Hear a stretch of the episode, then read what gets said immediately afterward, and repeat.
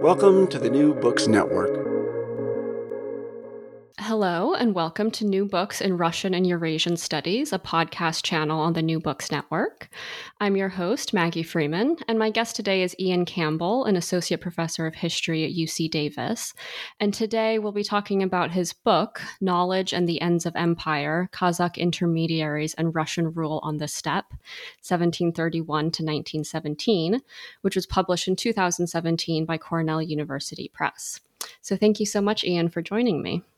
Well, thank you very much for the invitation, Maggie. It's nice to be here. So this is a big question to start off with, but could you sort of set the geographic and historic stage for listeners? You know, so if you can try to define where or what the Kazakh steppe is, or at least how it was being thought about in the time period that you're focusing on, and then what was the political situation on the Kazakh steppe sort of leading up to the period on which your research focuses? So the date range, you know, that's given in the title of your book, 1731 to 1917, what's the kind of build up or the prehistory to that that listeners might need to understand? Sure. Yeah, I can talk about both of those things. And of course, it's a very long time period. So a bit of talking about the time frame is talking about a process of change that happens in this region. So the Kazakh steppe, there's a bit of an analogy. It's not precise, but there's some analogy to present day Kazakhstan, right? And so these are basically the grasslands of Central Asia, north of the kind of oases, a little bit further south in Turkestan. So what's today Uzbekistan, that region. So this is largely arid grassland in the south that edges on the foothills of some low mountain ranges, bounded in the south by the Sirdarya River, in the west by the Caspian Sea. And the north, you know, there are these kind of grasslands that eventually border into the kind of taiga regions of, or what's called forest steppe of Western Siberia. I mean, the way I talk about it with my students sometimes is, imagine the kind of, you know, blank space that you think of when you think, you know, Russia is here, China is here, the Middle East is here. Imagine the blank space. A lot of that is the Kazakh steppe. That's greatly oversimplifying it, of course. And so in terms of setting the stage chronologically, basically this is a book that in a very broad sweep is going from the kind of first moment of incorporation of some parts of the Kazakh steppe into the Russian Empire, and very much a frontier society with limited political control. An initial encounter that comes out of Kazakh Khans seeking kind of agreements with Russians to help with their own sort of political or military issues. And it's it kind of goes through the process of the gradual incorporation of these lands into the Russian Empire, eventually the settlement of many of them by Slavic colonists, Russian and Ukrainian colonists, and ultimately the kind of the revolution of 1916, a revolution against colonial, a revolt against colonial rule, leading into the revolution of 1917. Great.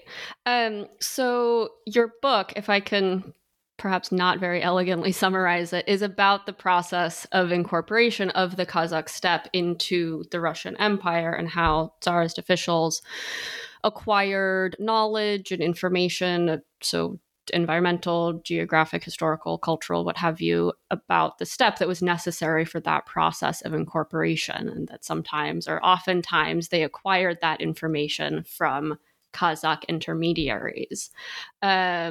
Does that sound fair so far? Yeah, that's right. Absolutely. And so one of the things that I really appreciated about your book is that you really get into discussing the biographies and life stories and ideologies and biases of the individuals on sort of both sides of this story, of the Russian officials and their Kazakh intermediaries. And very often in topics like these that are about nomad state relations or kind of historical interactions of nomads and empires, it's really difficult to pin down who the actual people were who were parts of these networks. So we get these kind of like homogenous, faceless entities of an empire on one side versus a nomadic group on the other without actually understanding the people and the individual complexities that made up those groups. But here you have some pretty in-depth kind of character studies of figures on both sides of the story. So I was wondering if you could just talk a bit about who some of these actors were and their identities. Oh, absolutely. And I mean, I should also say as a caveat, you know, I'm able to restore, I'm able to put some more people into this story in part because, you know, some of these are, you know, they're indigenous, but they also, they have relatively high social status. They are, you know, kind of making the choice to engage with Russian institutions, with Imperial Russian institutions. And they are also, you know, they are also kind of considered to be important figures in Kazakh history. So they're kind of people who have been already moved forward in the historical record. And so there is a level, there's a whole level of this that would be thinking more about like kind of scribes or lower level translators or kind of lower level servitors of the empire that I don't talk about much in the book. And I do sort of treat them as faceless. You know, that will be a fair critique of the book that we still, you know, need to kind of delve into those people a little bit more. But one of the things I like about bringing in personalities where it's possible to do that is really the story of the book in a lot of respects is contingency. I think, you know, this kind of ephemeral cooperation between Tsarist authorities and between kind of between Kazakhs who engage with imperial institutions. It's all very contingent. And so that depends so much on kind of individual personalities, how people fit with each other. And a part of this is that, you know, this is an autocratic empire where officials at different levels of the hierarchy have a fair amount of power to decide how they're going to do things within their district, their province. And so this means this can be good and bad from the perspective of cooperation, right? Because if somebody is interested in kind of seeking out this kind of local knowledge, working with intermediaries, they're able to do that. But like if that person gets moved to a different post or dies and is replaced by somebody who's less congenial to that sort of thing, then, you know, it's all just kind of hanging by a thread, right? So this is mostly a story of like possibilities for cooperation that get foreclosed, not always existing cooperation that gets foreclosed. That's a long way of saying an example of that I really enjoy is in the third chapter of the book, this figure named Ibarai Altynsarin, who is best known as the kind of founder of the system of or playing a critical role in the development of a network of Russo-Kazakh schools in the province where he's working, where he lives, Turgai Oblast.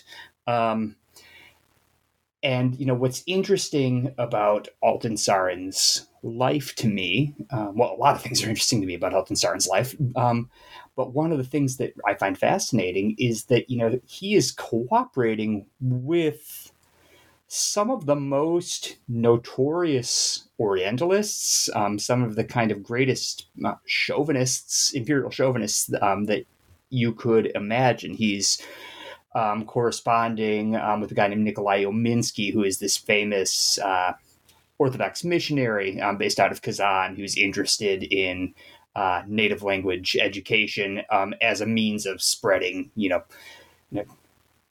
of spreading Orthodoxy. He's cooperating with this famous Orientalist Grigoryev, who has a pretty dim view sometimes of non-Russians who he's interacting with. But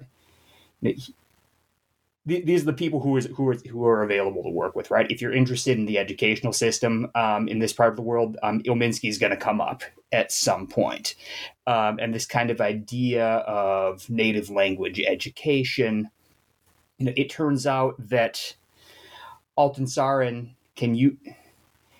Ilminsky, when people start thinking about doing kind of mixed Russian and Kazakh language school, says, hey, what about this guy, Altynsarin? He's interested in this. He knows how to do it. And Altynsarin is able to say, hey, you know, the idea of native language education, you know, that does make sense. This is how we reach people. But I want to use it for a different thing. I want to use it, you know, to create the kind of education that I think Kazakhs need. And I have my own ideas about, say, you know, there's a whole politics of script, right? What script, you know, kind of Kazakh education manuals ought to be let in. He has different views of this than Altynsarin. So it's someone, you know, engaging with imperial institutions, but seeing them as a resource through which they can, you know, advance their own ideas, their own sort of agenda. Like, you know, the caveat here is that Altynsarin also does very much think that the steppe needs to be transformed in the wake of the Russian conquest. It's just that his view of how that transformation looks is vastly different from what Ilminsky or Grigoryev or somebody else does. You know, Altynsarin, you know, is, you know, producing, you know, a textbook that explains the kind of fundamentals of Islam for his pupils. Very hard to get much further from Ilminsky than that. Right. And so maybe focusing on, well, if I can sort of ask a question that's a little bit selfishly geared towards my own research interests, you know,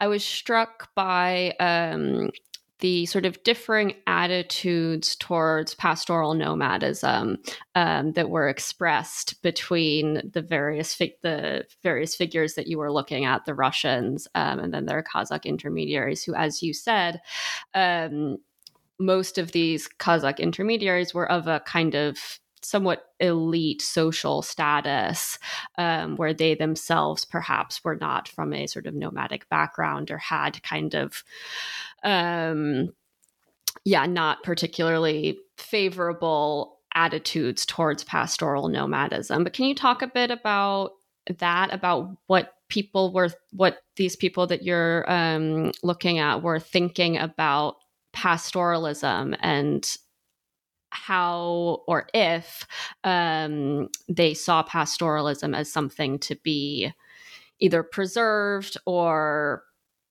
well, eradicated? Mm-hmm. I mean, so there's a whole spectrum of ideas about pastoral nomadism, and it's the diversity of that spectrum of ideas that creates some space, I think, for Kazakhs to engage on their own terms without kind of submitting to the terms on which people are perceiving, you know, lifeways on, you know, these great Eurasian grasslands. Right? There are, it seems to me, at least within these circles, few to no voices in favor of leaving pastoral nomadism exactly in the form that it was.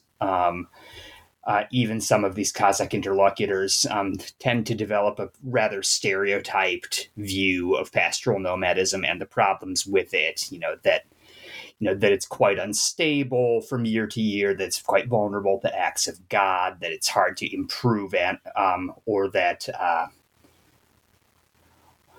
it's sometimes talked about as just kind of a disordered wandering. That's more Imperial Russian commentators to do that. But even, you know, Kazakhs who are arguing for the preservation of stock raising, they do tend to accept some of those criticisms of it. But then there's a whole school of thought that says basically,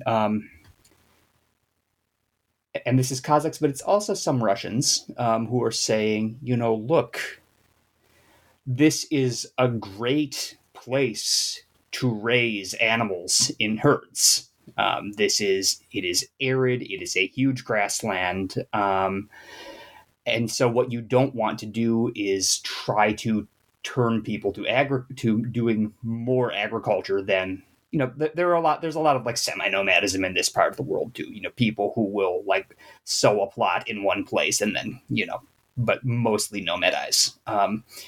But, you know, what we really need to do is, you know, mainly raise animals, and we could talk about intensifying it, you know, in trying to range over more definite pieces of land, or to have kind of stricter controls over the herd or something like that, and kind of more commercially orient the herd. That you could do that while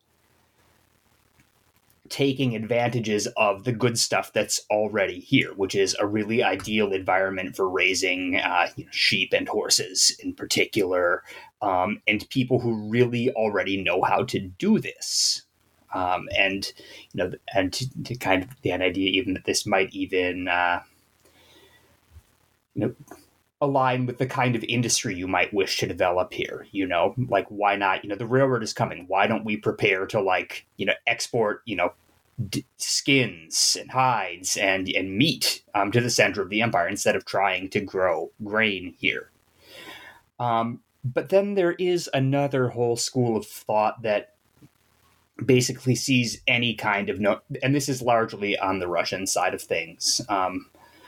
There's another school of thought that sees nomadism as just fundamentally a disorganized way of life. It's just sort of a lower level of development. And so the idea is that there needs to be some kind of transition, to a more sedentary lifestyle. And, you know, within that transition to sedentarism, then, you know, whether that means keeping more animals or transitioning fully to agriculture, there's some debate about that. But, you know, the idea is that basically agriculture is a more stable way of making a lifestyle.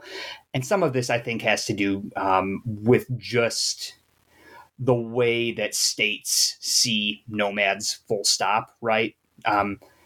Nomads are hard to count. They're hard to tax. You can't stop them from, like, crossing the borderlines that you've put down on a map. So it would be really a lot more convenient for everybody if we got these nomads to stop being nomads, so we could, you know, get them to go to schools and, you know, and so that they would actually pay the taxes when we come to collect them.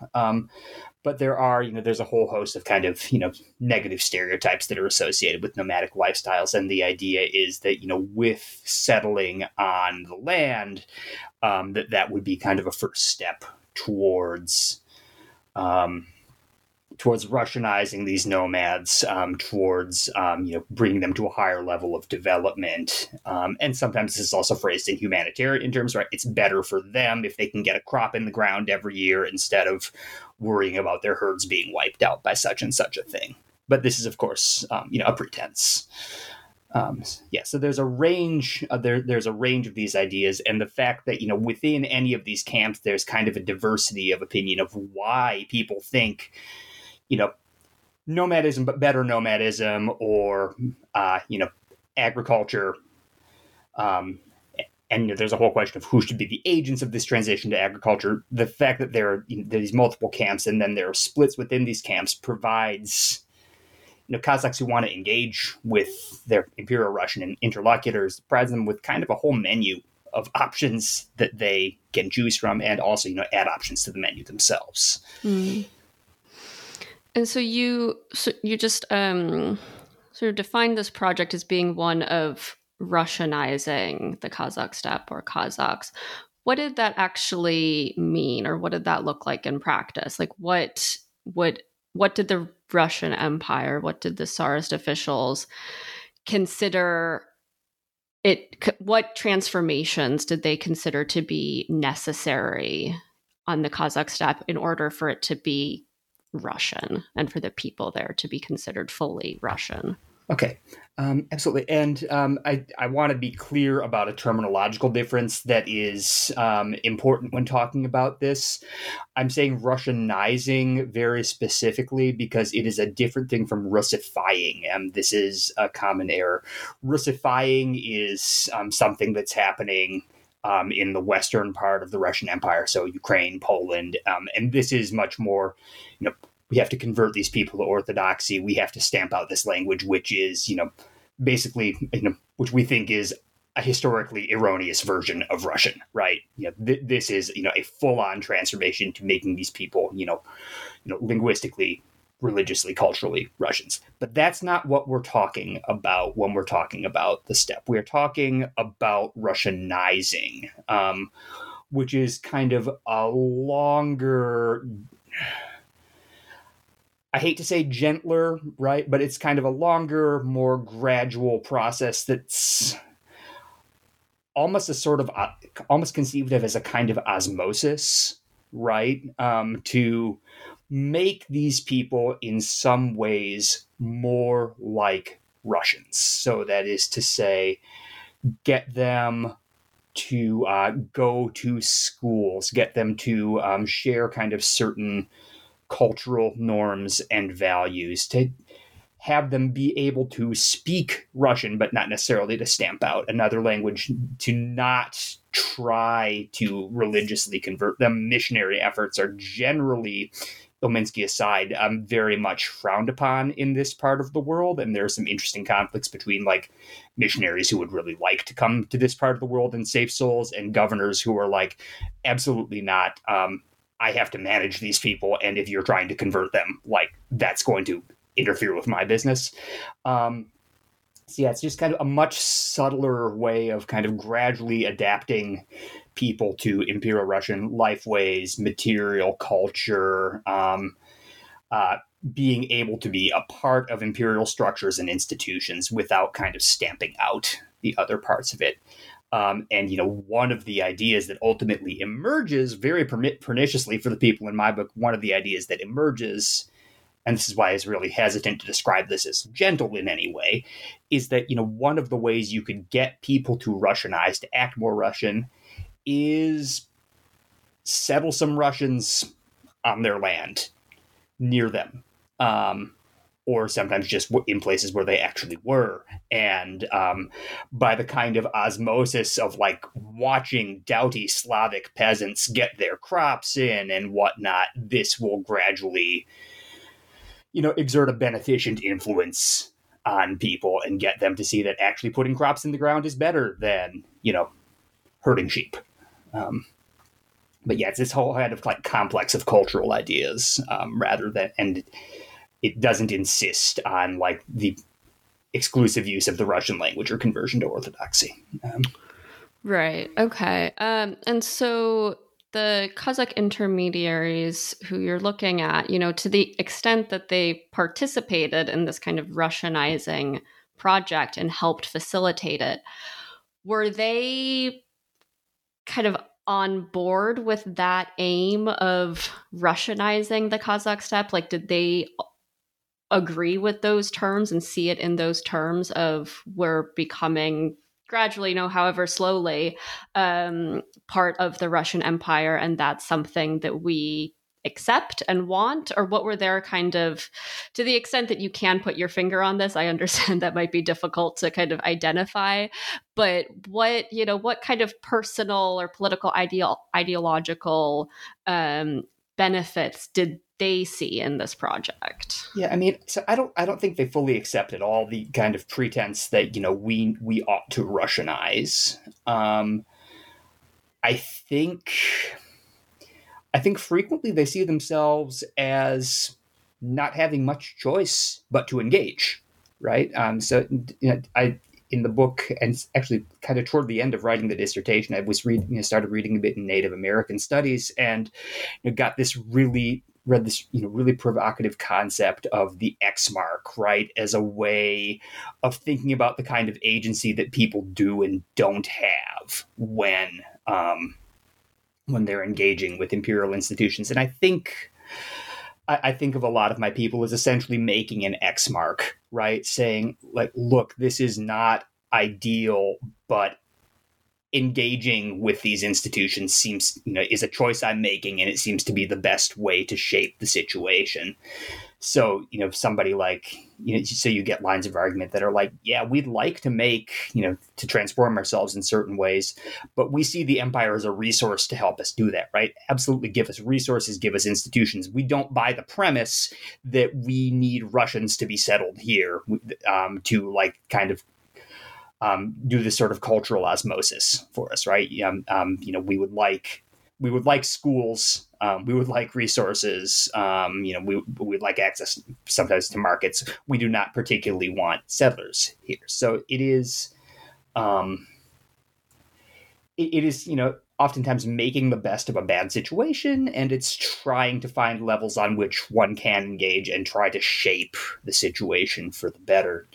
I mean, and it also sometimes has this function on a personal level too. You know, some of these people are either themselves elite or descended from elites. Engagement with the Russian Empire is also a way for them to preserve social status. And, you know, that goes both ways in the sense that, you know, the Russian Empire is always very interested in finding elites with whom it can cooperate, because this is still throughout the 19th century such a heavily hierarchical and aristocratic empire. There's a sense in which, at least, you know, at least in the first half, through the first half of the 1800s, a lot of imperial Russians are able to look at, say, somebody who is from like a noble Kazakh lineage and say, in a sense, this person has something in common with me, right? You know, we are elites, we are aristocrats of our own sort. We manage the simple people. So it works on both of those levels, right? There's a kind of a personal There's a personal advantage sometimes for this, but there is also this kind of making a choice, making an affirmative choice within constraints. To engage rather than just bowing out. And so what, I'm not sure how I want to phrase this. To what extent do you think there was a sense of kind of a homogenous, or maybe homogenous is going too far, but was there a sense of Kazakh sort of identity during this period? You know, I maybe sort of calling it like a nationalist identity is probably anachronistic, but to what extent did Kazakhs kind of see themselves as a unified people, you know, or was it, or were people organizing themselves and seeing themselves along class lines, along tribal lines, along affiliation with their hordes? I'm not that familiar with the concept and terminology in this particular case. Can we say that the Kazakhs were actually Kazakhs? You know, was there a Kazakh people sort of unified that this Russian project was directed against, or was it much more kind of heterogeneous? I mean, it's a move from greater heterogeneity to greater homogeneity over the course of the book. You know, the Russians certainly encounter different parts of the Kazakh people piecemeal, right? Their initial encounters are in the north with the small and the middle hordes. Only much later, when they move south into the steppe, do they encounter the great horde.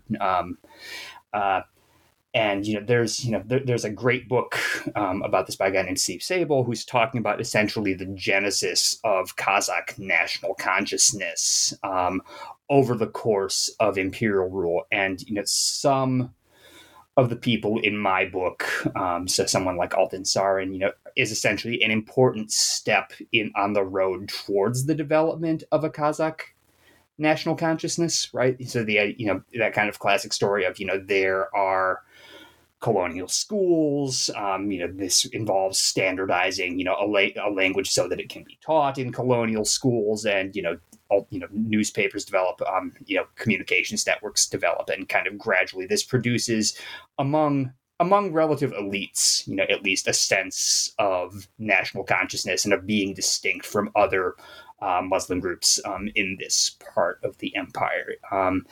It doesn't really, it seems to me, it's still largely an elite phenomenon for most of the period of my book. You know, there are a lot of activists, people who I talk about in the last chapter of the book, who are trying, you know, very hard to create this idea of a Kazakh national consciousness.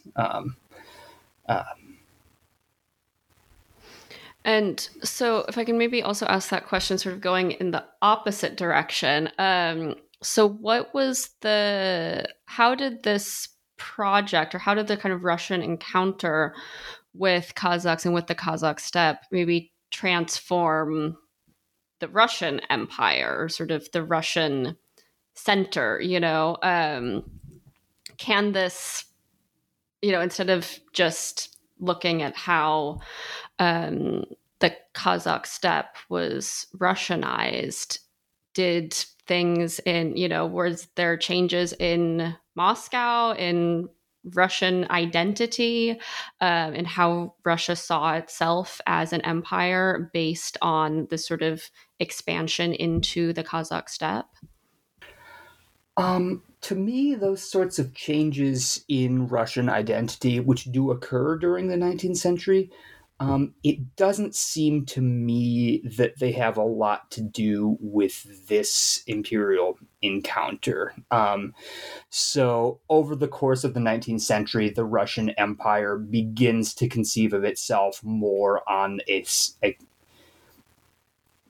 national model than a dynastic model, which is to say, you know, earlier on, there's this sort of, you know, conception that, you know, we all pay taxes to the Tsar, right? So, you know, therefore it doesn't really matter. You know, being a part of the Russian Empire means loyalty to the dynasty. Over the course of the 19th century, that gradually shifts. To me, this has to do more with kind of, you know, broader shifts in European history, right? And broader shifts in Europe, this kind of idea of, you know, nations as mobilizing units. This is the era of nationalism. It also becomes, not only does it become more centered on Russian national identity and orthodoxy, but it also becomes more exclusionary in religious terms, more generally Islamophobic, it seems to me. But that, it seems to me, has more to do with encounters in the Caucasus and, you know, kind of various military engagements with the Ottoman Empire as well. And that tends to, those shifts affect the way that they perceive things that happen on the Kazakh steppe, and they ultimately, you know, kind of foreclose ideas, certain modes of cooperation, and certainly when new things come to light on the Kazakh steppe, they can kind of be taken as like taken through that prism, right, and tend to confirm the shifts that are already happening. The major shift, if there is one, in terms of how this affects the imperial center, is this, you know, these are some of the core lands that are being thought of in terms of, you know, where we can resettle people from the core of the empire to kind of optimally use what they call the productive resources of the empire, right? You know, the Kazakh steppe, Siberia, you know, these are places that some people think are, you know, massively underdeveloped, and places where we can see kind of a new, you know, a better future for the empire if we, you know, develop them correctly. There's a certain analogy, it seems to me, with how some American thinkers are thinking about the Great Plains and the West, right? You know, this is the site of our potential. So if I can maybe switch gears and ask about sources and the sources that you used for this project, because you draw on quite a range of archival sources, publications, newspapers, journals, scientific publications in both Russian and Kazakh. So if you could just talk a little bit about the sources that you used and maybe just about your kind of research process in general for this book. Oh, Lord, I wouldn't recommend my research process to anybody. It was frequently, you know, I'm going to, you know, try to pick up threads and see where they lead, right? So, you know, the very origins of this project were in a Kazakh class in graduate school, a Kazakh language class, when I learned for the first time that Kazakhs were part of these local divisions of the Imperial Russian Geographical Society. And I thought, you know, what's going on with that, right? Let's think about kind of exploration and knowledge production in Kazakh's part in it. And as I kind of kept reading these, you know, publications, I wanted to see how Russians were thinking of the steppe. I wanted to see, you know, where I could and kind of take that as hints for, you know, where might I find some Kazakhs, you know, when I go into the archive, or, you know, where might I find, you know, traces of what they think about it. And then it kind of became this recursive process too, right? Because once I found some Kazakhs and started reading more, you know, things that, you know, these kind of various Kazakh elites had written, or, you know, the kind of the journals in the Kazakh language in the, you know, early 20th century, I then started to kind of trace that back and say, like, okay, what do these folks seem really preoccupied with? And, you know, so when I go back to the archive, where do I look next? I tried to follow, you know, the networks in publications as best I can, right? So, you know, where did this idea come from? Who's citing whom? Why are these people preoccupied with certain ideas? And how do certain ideas kind of keep living on while others eventually die out? I relied to a certain extent on bibliographical resources created at the time, right? So I wanted to say, okay, if I want to get an idea of like what an administrator might have thought, or the kind of information they had access to, let's go through these bibliographies. Like, the idea being that sort of, if it's not included here, or, you know, if I don't find a work in several different places, its relevance is probably dubious to someone, right? If this is kind of dead. If it exists, but nobody would actually be able to read it. So I did try the best I could to reconstruct the kind of horizons that these people were living in, using, following, between different texts, using contemporary bibliographies, and taking those as hints to get into the archive, and make the best use of the kind of limited time that there was there. Yeah.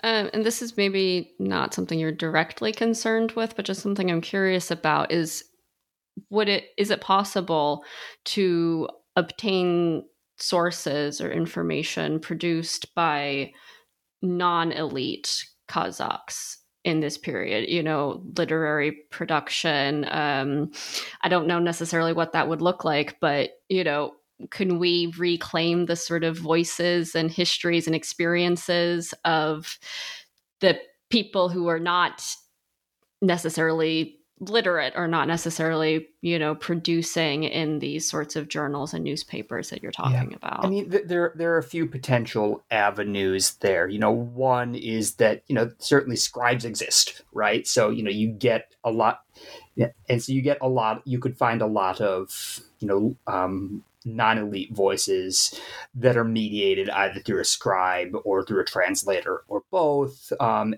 there's so much of this still to be worked through. Good luck getting to a Russian archive right now, but at the Central Archive in Kazakhstan, there are literally hundreds of book projects just waiting to be picked up off the ground by somebody who can, you know, work through this stuff. Another way of thinking about literary sources, I talk about these folks a little bit in the book. There is this movement,